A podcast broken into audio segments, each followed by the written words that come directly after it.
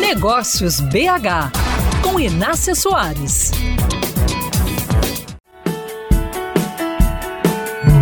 É comum demais ver empresas deixando de lado uma parte importante da operação de qualquer negócio: a manutenção. Não me refiro à limpeza, lubrificação ou reparos em máquinas de linhas de produção.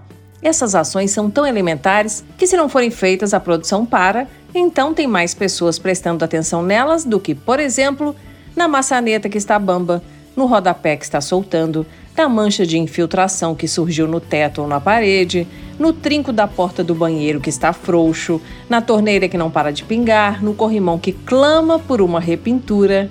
Enfim, se até imóvel que não é usado precisa de manutenção, imagine aqueles que têm gente entrando, ficando e saindo dia após dia.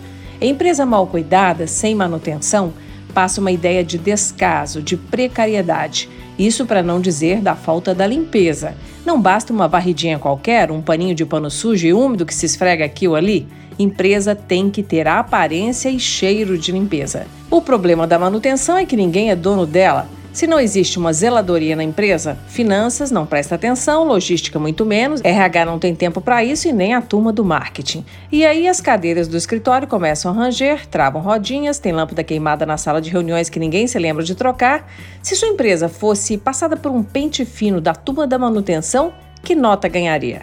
Eu poderia achar que esse assunto é óbvio demais para ser tratado aqui na coluna, mas de tanto ver empresas falharem nisso, achei que era hora de fazer esse lembrete. Ambiente bem cuidado é sinal de saúde do negócio também, de respeito com a equipe e com os clientes. Pegaram um recado aí? Falar sobre negócios e todas as suas interfaces é o meu foco.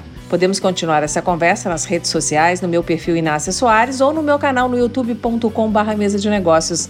Aproveite e inscreva-se.